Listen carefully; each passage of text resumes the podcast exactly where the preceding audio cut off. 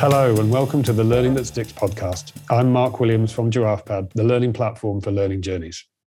Now, in this podcast series, I am chatting with experts from around the world of learning and development, exploring with them their different ideas, their techniques, their methods, their magic sauce, if you like, for creating learning solutions that truly stick. Now, unlike the previous 17 episodes, I'm not introducing something new here. We're actually going to take a step back and review all of those 17 episodes, much as we did at the end of season one.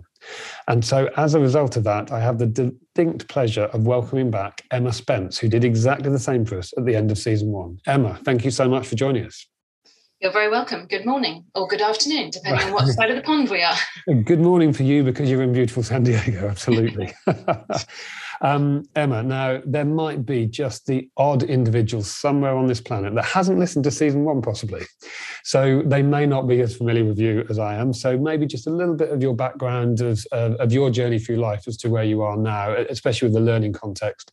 And then we can dig into these, uh, these 17 episodes that we've got to review. Great, yeah, thank you. Lovely to be back on your show. Um, yeah, I uh, I've run a, a, business for the last twenty years uh, with my husband and a luxury travel business. So I've been through the journey of setting up a business, taking on staff, um, and uh, tra- training some of them badly um, some of the time. Um, had the pleasure of meeting you some so six years ago when you did training with us. Um, learned a lot from that, and you inspired me to train as a, a coach something I've been doing for over the last couple of years, um, both in person and online, which is relevant for what we're talking about today, I guess. Um, I'm now currently working um, in the non-profit world uh, in a in quite a large non-profit um, in San Diego, and I'm involved in people and learning. So um, yeah, my journey continues. Fantastic. And, and what's the phrase for transparency purposes? People should be should be aware that you, Emma, sometimes take on the role of my coach, don't you, and help me un- unpack some of the, the challenges of running my business. So, practice, practice, practice. Absolutely, absolutely. So, Emma, um, seventeen episodes and quite a lot of variety in this season. Mm. Um, where should we start? Well, perhaps what sort of you know sticks with me because every every episode I feel like they're speak they're speaking to me. Um, and i'm and it uh, and i oh that's a fantastic idea. That would be a great way to learn. Um, so perhaps we can just talk about the approach to learning um, what works for some people what doesn't um, and and how many what a variety there is out there um, for learning. Absolutely. And we've um, we've covered off quite a variety of approaches and and also different elements of making sure that learning really, really works, whatever that approach is, isn't there? So we've looked at things like practice, we've looked at things like reflection, and then we've looked at those real differences. So learning that works for introverts, we've looked at learning through the body, haven't we? That lovely phrase of Lena saying, we don't just learn from the neck up, which has really stuck with me, even though that was the mm. last episode. Um, and we've learned, um, and maybe the other context we should explore a little bit as well is since the last episode, although all seasons have been recorded during this pandemic, um, you know, the the sort of level of comfort and acceptance around virtual as part of learning has become much more embedded as well, hasn't it? Yeah, and lots of benefits of being able to do it that way.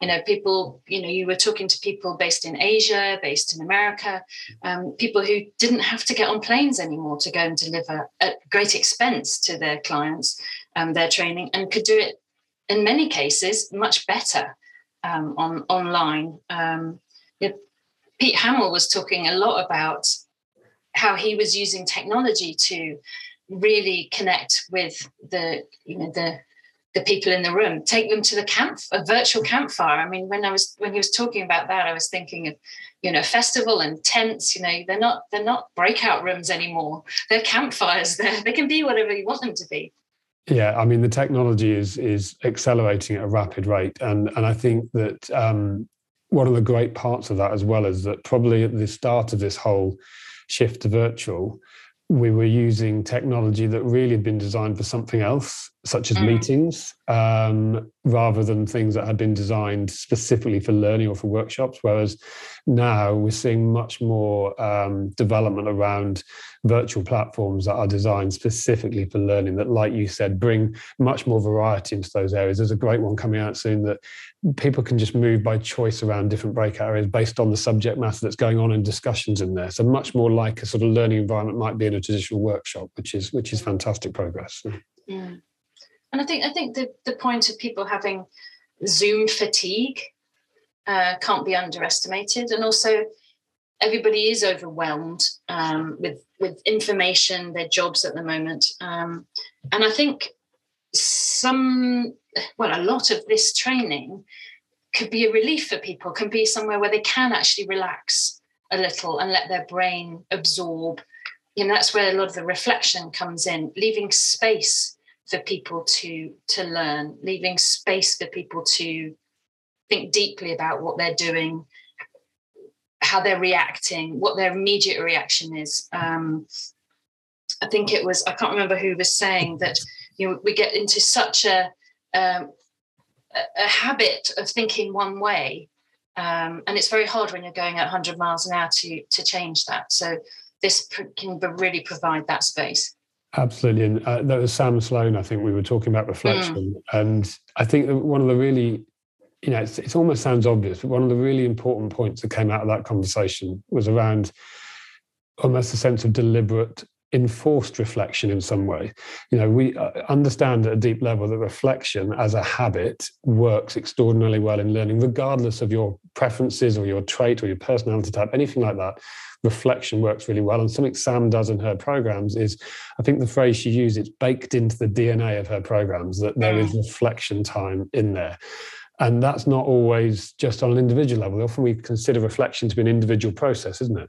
If I think back to my early days as a facilitator when I really was quite green, I would just sort of hope and assume that people would reflect on the train home at the end of the day. Whereas, of course, they're probably doing a million other things. Um, and, and what she does is really builds in um, clear scheduled, organized reflection, sometimes as groups, sometimes in pairs, sometimes as individuals. Mm-hmm. Um, and, and such a crucial part of anybody's learning journey. Um, some might be more uncomfortable doing it than others, um, but, but yeah. shouldn't just be left to chance at all. There's definitely a thread that runs through pretty much everybody that says we we are all programmed to fill the space, fill the time. We have to be it, you know we're not delivering something with value unless we've you know we're filling it with content. And i definitely came away with the feeling that you know the more space the better even if that feels counterproductive. Um, that, do you know that, that, that leads me to a slight, so one of the other, it's, it's sort of a, a tangential theme that as I look back through the 17 episodes that came through as well about how much um, where learning really, really works. So, sure, reflection is a key part of it, but how much it's led by the learner. And again, right. on picking up on your point about value, you know, as facilitators and trainers, it's easy to perceive that our value is like pushing loads of stuff out, creating loads of content, forcing loads of stuff to happen, rather than actually stepping back and helping someone become a high performing learner, someone be able to lead their learning. So, as a facilitator, they demand of you what they need rather than the other way around. Mm. And that's the theme I think that's come through a few of these, uh, few of these models. One of the, that you mentioned when we were chatting before about the uh, the ABT model that Sarah Jane and David talk about, the and right. but therefore. Um, and, and I know from your point of view as a coach, it would have resonated to you because this wasn't PowerPoints telling people what they need to learn. This is very much collaborative learning and it's, it's absolute best. Yeah, and right from very simple examples um, all the way through to solving very complex problems. You know, what yeah. a fantastic tool to have in a business, in a boardroom, in life. And and if you think of the way it's structured, it's it's it, it, it's, it would almost be impossible to um, to lecture that model. You know, you have to get people involved in it because right. it's their and, it's their but, and it's their therefore. So yeah, yeah. Um, they have to lead it, and all you need to do is facilitate that as it goes through. Mm. Yeah, that make that makes me think about um, uh, when you know you've got you've got a room full of expectant faces at the beginning of a, a training you know it's that participation it's the you know how do you get them involved? Um, and a lot a lot of your guests have different techniques on that. Um, you know whether it's putting a box on your head or you know or embodiment you know moving around. Um, i remember that being a huge part of my coaching training that you would you would get up and move around. You would there was one exercise I remember where you they got you to walk slowly around the room and how did you think? And then quicken quicken your pace and then very very fast. It's like how does your brain work how do you think how do you communicate at those different speeds and actually getting up and moving is such a huge part of everything we do Absolutely. And, and Lena, um, in episode 17, had some really good, really simple exercises around there that helped you really tune in to how your body reacts to certain situations you might find cognitively difficult. And I think one, one classic example she's talking about is pushing against a wall. You know, go and stand against a wall and push against that wall. Yeah. You know, what does that feel like when, you know, because we can all talk sort of metaphorically about, oh, you know, there's no point arguing with that person. It's like coming up against a brick wall. and so we know what that feels like in our brain, but how does Actually, that, you know, what are the, yeah, what are the triggers, triggers inside our brain? Yeah. Um, and, and then, you know, I, I think one of the, it's in its simplicity, one of my all-time favorite exercises that came out of a lot of these conversations was also Lena's about, um, and this will resonate with you with coaching, is um, at the very beginning of, of, a journey that someone might go through with coaching, is give give them get two people together, give one of them a ball, and tell the other they're the coach, and then get them to throw that ball against a tree, and the other person needs to coach them how they can hit that tree and catch it every time. Yeah. You know what people are going to do? They're going to throw it with your right hand or throw it more accurate. They're going to tell, tell, tell, aren't they? Such a simple exercise, but all about movement and all about bringing to life exactly how um, how that movement replicates itself in our behaviours in, in different mm. environments. Mm. Yeah, reminds me of that video. I think it was a YouTube video about the two people teaching somebody to, to do a golf swing, and one tells them how to do it, one asks them to try things ask them to try it out actually and, and i mean that leads me to i mean I, I, always love talking to Phil Allen. We, he was in season one. He's in season two as well. When mm. we talk about practice, and you know, just like reflection, he has a real mantra. It's a brilliant mantra about deliberate practice, and that almost you know, practice is the starting point of the design of any learning program. Yeah, and and, and everything else just fits around it. Whereas I think a lot of facilitators, they're really honest with themselves, would say they design a learning program and then try and fit practice in there at some point. And if we, if we learn to play a sport, I mean, pickleball happens to be my sport right now. Mm. There's a lot of muscle memory that comes into play there, and it's no different when it comes to to training or trying and a different way of doing things. Well, I think as well, it's the it's the only really genuine way I think exists for people to get a true baseline of where they are at in something. Until you practice it, and this is why I like the the, the other of Phil's phrase, which is start with practice. You know, before they do anything, before any beautiful content comes in, or any theory, or any models, or any group discussion, start with a practice session. I mean, you, you're not going to get a better baseline of what level you're currently at, other than actually physically doing something. Yeah. And if you yeah, do that, really really spoke to me. That was because uh, I, I, I knew that feeling of of okay, you're going to sit in the room, and ha- how long is it going to be until we sit where we sit here till somebody asks me to stand up and say my name and where I'm from, and that that horrible tingly feeling It was like, oh, I'm next, I'm next. It gets it out the way straight away. We've we've all know where we are. We've all done what we feel uncomfortable about, and then we start the day from the same level. Yeah, absolutely. And you know, if you if it's a longer program, even getting it done before, you know, almost as a first thing, something that came to my mind when I when I when I talked to Phil about this is how in reality, how can you design a really, really effective learning journey for someone if you don't truly know where they're at right now. You know, the, the, their line manager or their, the, your client might say, "We need to, we need our managers to coach better," for example. Uh, we need to have a coaching culture. All those lovely phrases that go out there. Um, the, the people going through the program themselves might have varying different levels of belief in, in, terms of whether they coach currently, how good they are at coaching, how impactful they are. But that practice session both shows them and the facilitator the true starting point. And that, I think, is from where you can start plotting actually the right learning journey to go through. Definitely. one one thing that really occurred to me while you, while you were saying that was that um, my approach to all of this learning is like when people are coming in that first first time it's my assumption is always like it's the first time they've had access to this amazing training. But then there's a whole group of people who have actually had the advantage of that training and they're further down their journey. How you know how that approach you know and some of your guests are you know training people who are you know very high level and have had a lot of you know the, the advantage and you know privilege of having amazing training through their careers or their lives um, how how then they approach it to people who are at that next stage absolutely and i don't think this is a comment from the podcast but I, I for from some people I really respect in learning, I hear this phrase often is like, don't assume that people are coming to you as an empty cup. Uh, and I think that's such a good mindset to have as a facilitator. You know, actually view them as full cups already. It's just helping work out what else is going to go in there that's going to make it an even richer sort of concoction, if you like, or mixture. Yeah. Um, and I think there's um, a lot of truth in um, it was in the episode with Linda.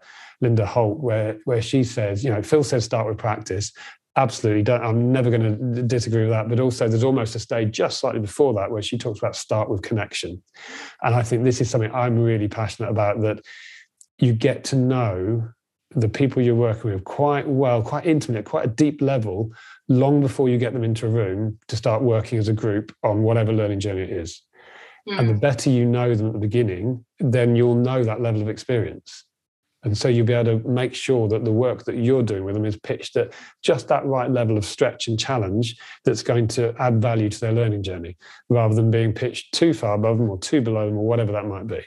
And losing them. Yeah.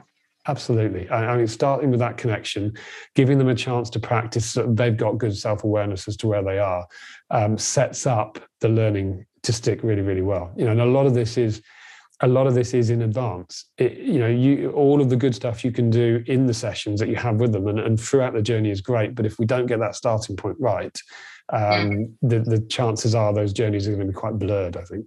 Yeah, that's that's harder when you're training en masse, and like you know Linda Holt, for instance, when she's you know training people in in healthcare.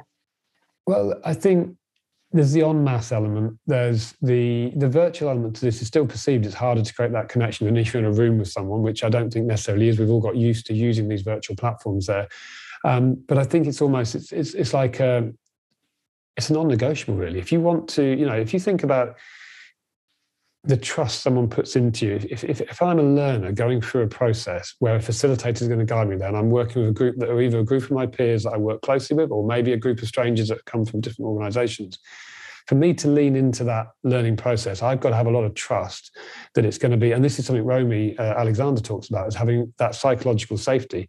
But I've got to trust that I can lean into that learning, that I can I can be vulnerable, I can raise my hand and, and ask a stupid question, for example. I can make mistakes. I can be challenged by other learners on my viewpoints without it being for any uh, wrong reason, if you like. Uh, and I can also challenge others. So I can make the most of that learning process. And if I don't have that connection with the facilitator and also with the group, and I don't have the right level of self awareness of what I'm going to gain from it, the chances are I'm going to stand back from that learning and be more of an observer rather than a uh, invested uh, participant. Yeah, yeah. And the investment beforehand is definitely a huge, huge part of it.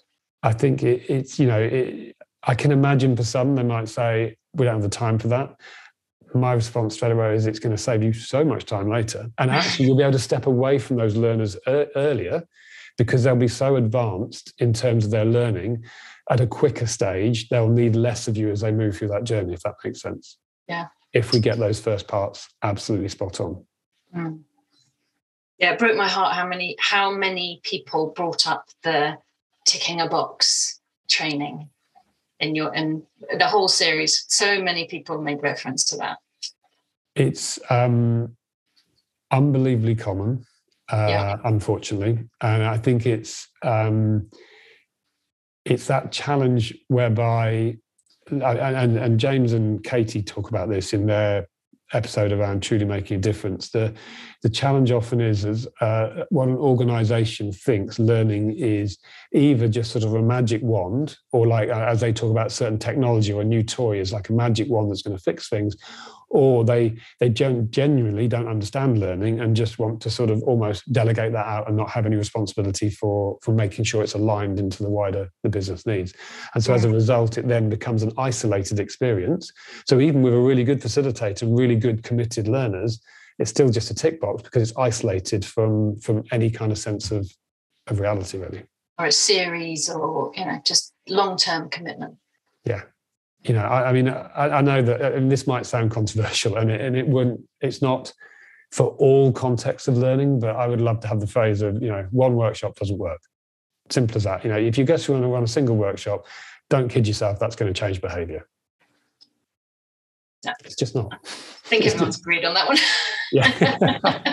It's just not going to do it it's not going to do it. So um, let me let me remind you of another episode. I'd love to get your thoughts on um, so we talk about learner led you know we've got that abt model of um, sarah jane and, and, david talking through there um, we've got people leaning into learning like jimbo clark with the, the box on the head and really opening up to, to what's going on in their world uh, and we've got all the embodied stuff that Pete Hamill talks about and Lena Naziako talks about. Um, and then we had that insight into Kazuki Takatani's world with this idea of graphic facilitation. So, and I almost see this in conjunction with that ABT model. You know, you imagine you have this lovely collaborative, challenging learning conversation going on, and there by your side, there is someone representing this graphically and yeah. not just representing what you're saying, but also what you're not saying. I, I was fascinated by that, and that's that's it's one of the one of the ones that I was just like, I just don't get it. I mean, I get it as in the concept, but I don't. I don't. I looked at his graphics on his website, and I was like, I, you had to be there to really understand those pictures. They are beautiful pieces of artwork. There's no doubt about that. I mean, he's so talented. Uh, and I love the way he says he's not trained in graphics or anything. He just does what is in his head or in everybody else's head, and it just goes through onto the paper. It's quite amazing. It's quite amazing. I mean, there's, there's two parts to this. I think the obvious part of the takeaway at the end of it is amazing because you've got this beautiful representation of the conversation you've had. Was really good sort of visual triggers for reminding yourself of the outcomes that come out of there. But I think even more important is is helping you progress through that conversation. If you let's take um, the ABT model for, for a moment and let's assume you you're having the and conversation at the beginning of where they want to get to. Um, imagine that illustrates. So what he does isn't just illustrate what's being said. He picks up on the relationship between what's being said and what isn't being said, and he positions things in certain ways. So you can imagine as you take a bit of a breather from that session, you look up, it's going to prompt all sorts of questions in your mind and probably far better conversations in the next stage that you go through. And that is just simply a talent. Yeah, it's extraordinary. I can't, I can't think of another word for it. It's just to be able to do the, that dual focus of deeply listening to what's going on and represent that visually, like you said, beautifully, not just stick men on a uh, on a flip yeah. chart. Yeah, and it's the emotion. It, it's not. Yeah. It's not just the words. It is the emotion that he manages to to to illustrate. That obviously makes a deep connection with the people in the room. Um, yeah. yeah, quite extraordinary. Now, let me put you on the, the seat here. You're, you're highly trained as a coach and a fantastic coach. Imagine being able to share that with your clients at the end of each coaching conversation, because he does this on an individual basis as well. Imagine as a client, I've gone through six, seven coaching conversations with you, and not only have I had the impact of those coaching conversations and made the desired changes, I've got this beauty, you know, for my reflection process, I've got these amazing uh, references that don't just you know note down the words that were said but like you said the emotion the connection between things to take away. I mean what an amazing tool to have as a, a from the point of view of the client in that coaching process. And the only thing i can liken it to is just the use of metaphor. Mm. because then at least that conjures up a picture but it, listening to him and looking at his graphics a metaphor suddenly seems so dull and 2D in comparison. Whereas, you know, I think metaphors are quite strong and I use a lot in, in coaching. Um, but this this takes it to another level. Well, that's a great link to the Jamie Dixon episode um, right. when he talks about the story habit. And um, I don't know if you remember his, it's such a powerful metaphor that he uses in, I mean, he's got this model around the story habit, but he also utilizes this metaphor in um, some learn, you know, a lot of the learning sessions that he designs and runs, which is about the uh, the village in the dark forest, and, and and just simply such a powerful representation of people's view of change and willingness to change and to do things differently, or also making their own stories, which is such a key part of what Jamie says. And this comes back to this idea of tick box training. Like tick box training is training that is forced upon someone and done in a certain way. He uses his story habit to say we need to help people shape their own stories, which come back to this common theme coming through about learner led processes putting them at the heart of this rather than saying you're going through a fixed program that has six workshops. These are the six objectives. This is all the content pre created. It's bespoke, but really I used it every time for the last six years. And it's a fixed program. And what I'm going to do as a facilitator is wow you with my charm and charisma and willingness to be your friend. But in reality, I'm leading through a fixed process. And so we yeah. wonder why people drop out at the end and haven't actually achieved the performance outcomes they're looking for. And we don't even give them a multiple choice at the end to see if they listened. Absolutely not. And you know, in, in a, there's another little part of. I'm going back to one of the earlier episodes, which was uh, with Dr. P, um, and she does predominantly more coaching than group work. She does some group work, which does a lot of coaching, but she also talks about, and I love this phrase, the scaffolding that you create for all of the time when you're not there. Yes. I think this yes. is this comes back to this theme of the learner takes responsibility for stuff, but as a facilitator, you can help make sure they're doing good stuff when you're not there. So they're constantly learning and constantly applying. So that could be organizing practice sessions. It could be uh, encouraging deliberate reflection. It could be anything, you know, journaling, some useful technique to to bring to life in there. Yeah, and I think that's um, uh, that's a good point. In, in, in, the previous series, we talked about designing the programs in order to do that, that's an investment for the facilitator trainer too. That needs to be built in to what you're delivering and the cost. You know, we can't, you know, I know it's rather vulgar to talk about it sometimes, but you know, it it is it is something that needs to be built in because it's so important. Yeah, and, I, and it's um, it's the age old conversation. You know, if you're if you're faced with three options, you know, and, and one is is five dollars, one is $30 and one is $100, you're not going to assume they're the three same things, are you? You're going to know, you will, you're going to explore the differences. If they turn out to be exactly the same, you're going to wonder how someone gets away with charging $100. But the idea is, is that you get value. So the, the price and the cost disappears and the value starts to rear its head. And I think that's one part of it. But the other part of it is what's the what's the reason for doing this? You know if you're going to invest in learning for someone so maybe we're talking from the stakeholder point of view now. If you're going to invest in learning something surely there's a reason you're investing in that which one would assume is some kind of change some kind of significant change really. Otherwise there's no need for the learning to get involved if you like. Behavioral change organizational change whatever that might be new core skills need to be developed. Um, so surely at that point you have to ask yourself is do you actually want this change to happen or is this just some PR for the way that you run your business? If you want that change to happen, you have to do it properly. Yeah. An, an analogy I've used in my life all the time is, you know, if you, if you have something physically or medically wrong with yourself, um, you could go on Google and search, you know, how do I chop this out? Or how do I cut this open and do this operation? And maybe get your partner or your friend to do it with a warmed up knife. Or you could go to a trained surgeon and what would you do if you went to that trained surgeon or medical professional? You'd listen to their advice and you would go through the correct procedures to try and remedy whatever was wrong with you. That I think most of us, normal, rational humans, would agree, where, where we have access to that, would agree with that, right? And I think the learning profession has often been seen as quite passive, quite um, quite almost subservient, almost just being told to do this or that.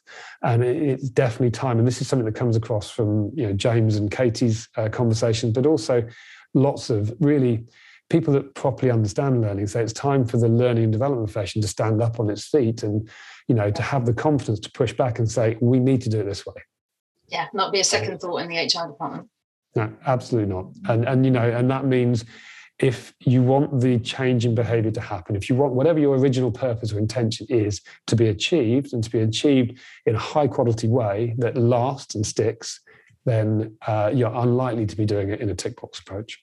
Yeah. Yeah. And I think James and Katie talk about that too, don't they? That they often go in um, and to be asked to do one thing and then they go, oh, once they've dug around and they've actually properly gone into what the business needs, is like, actually, this is what you need, not that. And that happens time and time again. Well, you know, if you don't take um, their approach, what happens is you turn up on the first workshop virtually or in person, and within five minutes, you realize that what you've been told by the organization and what that group of people actually need is two very, very different things. But then, of course, you've left it a bit late. Of course, good facilitators can think on their feet and change things around, but it's still a little bit too late to have organised the right quality learning at the stage, which is kind of come back to this idea of connection and practice at the start. Mm. You know, you really start to understand exactly what's needed by the people that are going through this, then you can map out the right journey to support them and, and help them navigate that change. Mm. It, it feels that, that we need to start this education in learning approaches much earlier you know it should this should be happening in schools all well, of these you know yeah, types I mean, techniques Emma you, we could, we could have such a long conversation oh, about oh, yeah. schools and learning but I think there's a really important part you've made there and yeah, I'm gonna. This is a spoiler alert. This is someone I'm going to try and get an, an episode for series three because she talks an enormous amount of sense, and um, it's quite a refreshing approach. Um, an individual in the UK that talks about marketing for learning, and, and, one of the things she does with her business is goes into organizations to work with the L&D teams to help them uh, market and get ex- people excited in the organization about the possibilities of what learning can, can offer. Um, and but, but, you know that that's a particular service she provides. But it is unfortunately we do need to do a PR job and a marketing job on on how learning works and and almost have some you know some sort of almost um, concreted in factors that says if we're going to run a learning journey, if we're going to build a learning program, these are these are red lines around these areas. These things have to happen. And without them, let's not do a learning program. You know, think find some other solution to work because without these things, it's not going to actually deliver on the results that you're looking for. Yeah. Looking forward to that episode. yes, I, have still got to invite her on, but we, I'm sure I'm, I'm sure we'll get there. So, I mean, gosh, we've uh, there's actually some episodes we haven't even touched on. I'm, I'm reminding myself as well. Way back at the beginning, near the beginning of the series, we, we you know, because you mentioned at the very beginning of this about the variety. Uh, mm. and, uh, I love uh, the episode I had with Claire Samuels when she talked about acting and comedy. Yeah. And you know, there's different levels of this. You know, I think a lot of facilitators will have considered bringing in someone to play a certain role in some practice sessions and, and areas like that. She takes it another level and uses forum theatre in there uh, and she really brings comedy to life in learning. You know, there's a rather cheap throwaway phrase about learning should be fun. You know, everyone should enjoy going into learning, but really we want learning to be challenging and difficult. But what we do know in the way the brain works is that when we're laughing, it's really sticking. Yeah. So the idea of bringing comedy in is very different to making it fun. And I love the conversation we had around bringing real, genuine comedy to a learning experience. You can imagine, you know, if you if you walk out of a or you you close down your Zoom session and you've almost been crying with laughter, that is going to stick with you for a long, long time, isn't it? Absolutely, yeah. And not be comfortable for everybody, so that you know that mm. also get that feeling of out of your comfort zone, which is another you know phrase that we all use. Yeah, and, and this is this is something that came through, and I think I remember Pete in the embodied learning episode talked mm. about well, Pete Hamill about, and this is a phrase that any facilitator should be familiar with, but you know, helping people become comfortable being uncomfortable. And when you can embrace that level of discomfort, then you sort of open up all of your learning filters, don't you? And mm. you can you can you're not shying away from it and protecting yourself. You kind of open yourself up, saying, "I'm ready to absorb all of the stuff that's thrown at me." Mm. Um, was that know, was that the one where you were where you were dancing? You were having to dance because it didn't make. No, that, that was Lena's one. Was on body. That was Lena. But, you know, what Pete said, he just used a particular example. I'm sure he won't mind me sharing this again because it's on the podcast. Just this beautiful way of being uncomfortable. So he, he was talking about a client that he'd worked with. Who, who wanted to improve his influencing skills. And this was a mm. senior leader. You know, we're talking about someone with a lot of experience in life at a fairly senior level in a very big, important organization. And, one of the tasks Pete set him over the period of time they're working was to take as many London taxi cabs as he could, the black taxi cabs. You, if you, you know, you know, you know London, you know what those cab drivers are like, And he told him to purposefully debate something quite controversial with every cab driver he got in. Now, for anyone who's never travelled in a London cab, I can tell you right now, these are the these are the strongest, most opinionated drivers around. They have such a strong, almost an unmovable view on on facts of life, don't they? Absolutely. and again, I love that creativity of, mm. and also the trust you're putting in, a, in, in the person you're working with. You're not there as a facilitator. You're not doing this for them. You're creating an opportunity for them to learn at a very deep level. Um, yeah.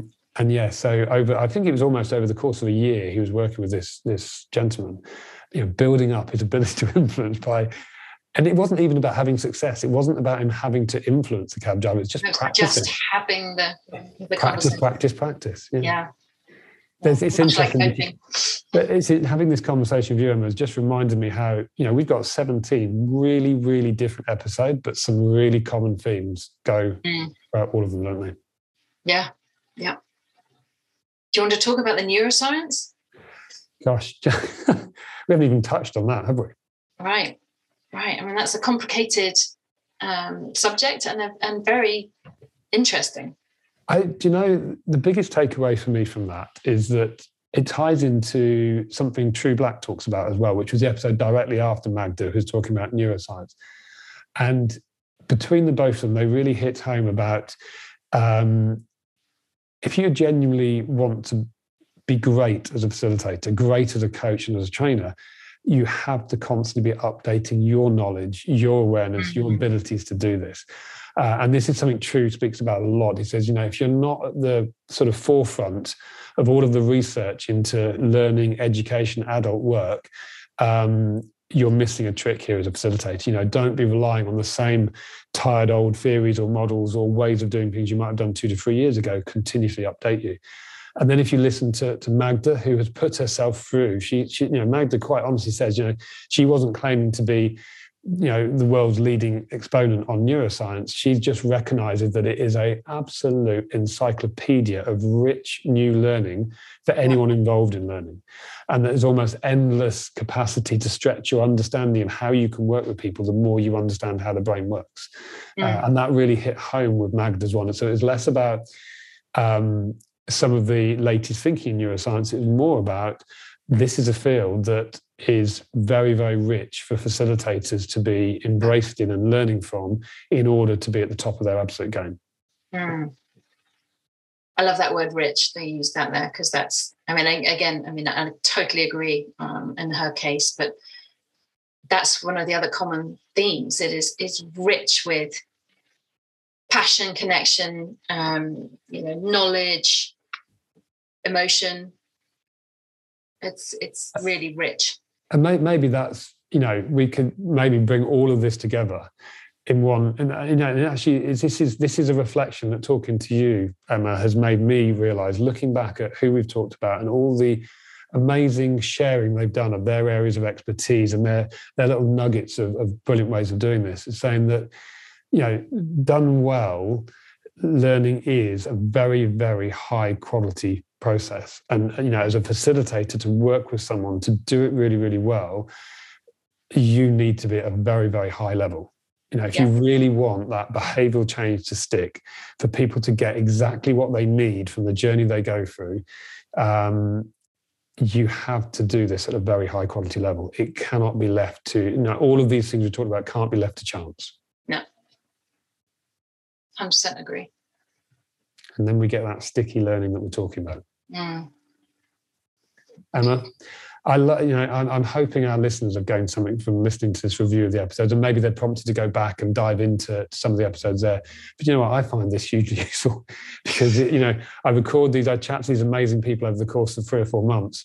Um, but by talking to you, we go back and, and realize there's some real hidden gems in there um, yeah. that people have very generously, you know, genuinely and generously shared that um, almost provides a bit of a library of how you can deliver high quality learning journeys essentially. Yeah. And it's made me want to sit in the room in every single one of them. Yeah oh i mean they you know i, I can't thank them enough. They're they're just in, inspirational individuals. And uh, yeah. you know the challenge now is to get season three underway and uh, and see where that takes us uh, on this journey.